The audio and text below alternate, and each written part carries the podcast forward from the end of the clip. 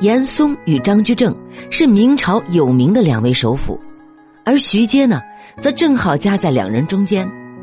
由于拥立隆庆之功，徐阶被世人誉为杨廷和在世，再加上除掉严嵩和严世蕃这二严的大功劳，让徐阶成为了享誉天下的名臣和贤臣。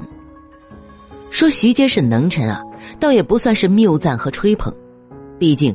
上面两件大功不是谁都能立下的，可要说徐阶是贤臣，则在史学界啊有很大争议。因为论做官，徐阶是一流的；但论做人，徐阶后来啊把自己搞得跟严嵩啊也差不了多少，就像打入敌人内部潜伏的特工，干着干着就把自己给整不会了，不是不会做人了，而是不会做好人了。你说他闲是不闲呢？这一集啊，咱们就来聊一聊扳倒严嵩的一代名相徐阶的首辅进化史，或者说是黑化史。徐阶出身十分贫寒，他的祖上没有出过什么大人物，曾祖家贫，祖父还入赘了他家，父亲好歹做了官，却也只是个八品县城，薪水低到养活一家人都够呛。徐阶早年啊有神童之称，他这个神童称号的来历啊和一般的神童不一样，并不是因为天赋异禀而得来，而是因为其年幼的时候多次大难不死，有如神助，所以啊才被称为神童。他满岁时坠入枯井，昏迷了三天才醒过来。五岁的时候啊又从山岭上摔下去，一只脚已经踏进了鬼门关。要不是衣服挂在树枝上，就没有后来的徐首府了。所以啊，徐阶的命是出了名的硬。不过，徐阶倒也发愤图强。嘉靖二年，二十岁的他参加殿试，取得了全国第三的好成绩，考中了探花郎，终于扬眉吐气，姓也得以改回了徐。可能是家境贫寒所致。徐阶的身上透露着一股贫苦人的聪明劲儿，他身材短小，皮肤白皙，说话谨慎，城府很深，肚子里啊一堆谋略，却很少在外人面前吐露自己的想法。在明代，殿试前三名啊是可以直接在翰林院任职的。徐阶踏上仕途的首个职务便是翰林院检讨。徐阶在翰林院任职期间的首辅是张聪。这个张聪啊，也算的是嘉靖年间的名臣。早年在大礼仪之争时，曾协助嘉靖帝朱厚熜打败了首辅杨廷和，而受到朱厚熜的宠信。后不久入阁担任首辅。当时张聪不知怎么的，和孔老夫子较上了劲，突然上书朱厚熜，要去除孔老夫子文宣王的王号，并拆除全国各地文庙中的孔子塑像。改用牌位。读书人出身的张聪，敢向读书人的鼻祖孔老夫子挑战，也确实厉害。朱厚熜啊，便把这件事拿到朝堂上同大臣们商讨。一听说是首辅提出的，大多数人都表示赞同。毕竟啊，这年头混官场，没有什么比站对队更重要的了。不过，还是有不识相的，徐阶便是其中一位。初生牛犊不怕虎啊！他上书朱厚熜，反对张聪的主张。不久，徐阶便被张聪叫到办公室谈话：“你一个小小的翰林，敢同首辅叫板，不想活了？”不过，徐阶好像并没有意识到自己的错误，还和张聪顶上了。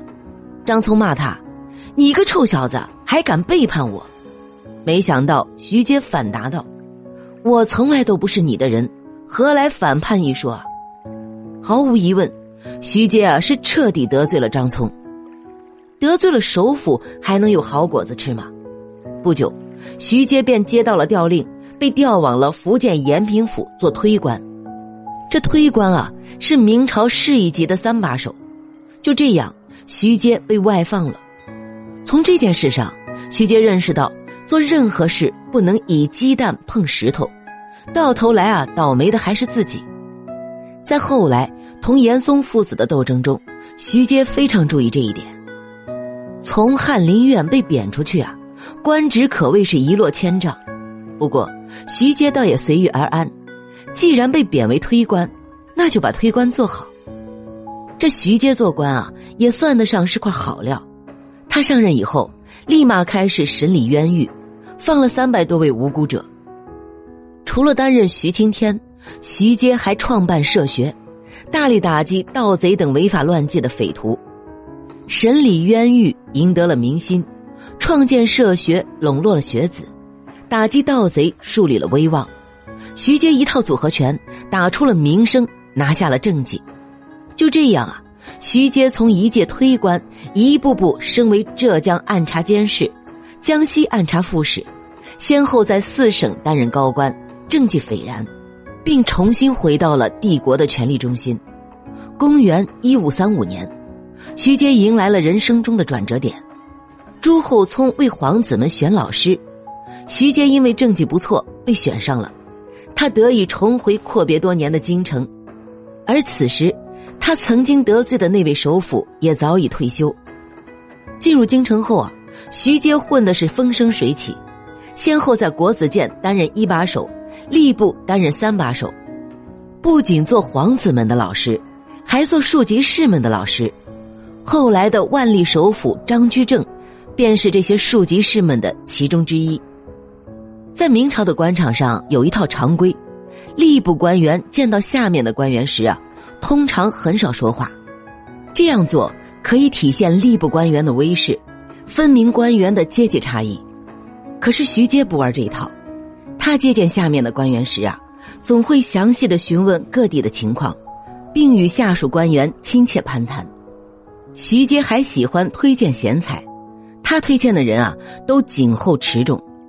徐阶还有一个秘密法宝，他的青词亦是一绝。嘉靖时期啊。官员理政能力倒在其次，会写青词在皇帝的心中才是第一位的。徐阶的青词写的那是赏心悦目，看得嘉靖十分欣赏。徐阶这样又有能力，待人还宽厚，且有着不惧强权壮举的官员，在官场中啊，自然是受人欢迎和推崇的。所以啊，官员们一致推荐让徐阶担任吏部尚书，结果啊。嘉靖皇帝因为舍不得，就拒绝了众臣的提议，任命他为礼部尚书，常伴自己左右。不过，为了补偿徐阶，嘉靖给他加了太子太保。得到老板青睐的同时，他招致了一头饿狼的虎视眈眈。这饿狼不是别人，正是当朝首辅严嵩。那严嵩为何如此不待见徐阶呢？原来啊。这徐阶最开始是由严嵩的死对头夏言推荐上来的。